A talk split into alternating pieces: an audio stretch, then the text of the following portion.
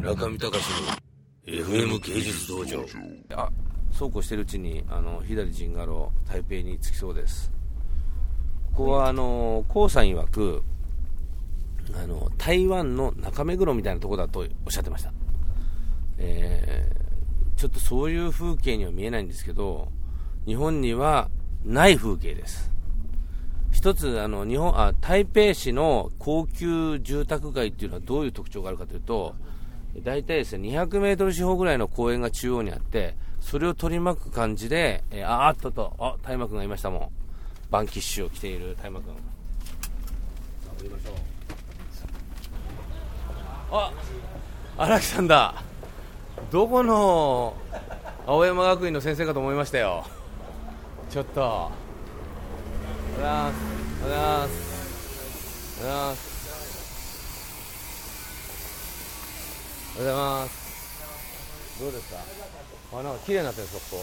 こああお花が来ちゃってんだ。あれ？ああ本当だ。ここだけステップだけまだちょっと。濡れてます。すごいですね。水も滴るいいギャラリー。まだまだ濡れてます。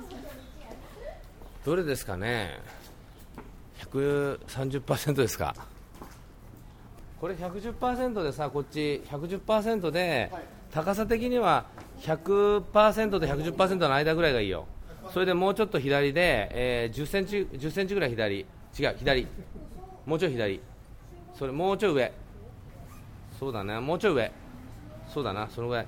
うんうん。中目黒ですこれは。日本のあの東京の街でいうとこれ中目黒。そういう話です高さんによると。中目黒のまああのなんていうんですかあの川のほとりと言いますかね。あのあの辺にこう飲み屋とかあるじゃないですか。ああいうところからおしゃれなあのなんていうんですかちょっと高級家具屋とかねありますよね。そういうなんかグラデーションがスーッと街の中を作られているというそういう風景ですかね。これなんかこれも今ちょっとねリニューアルしててなんかちょっとおしゃれ気味な感じになってますけども。手作りカフェです。手作りカフェですよこれ。三明治漢方。これ何ですかこれ？サンドイッチとハンバーガー。サンドイッチ。これは朝朝ごはんの店ですね。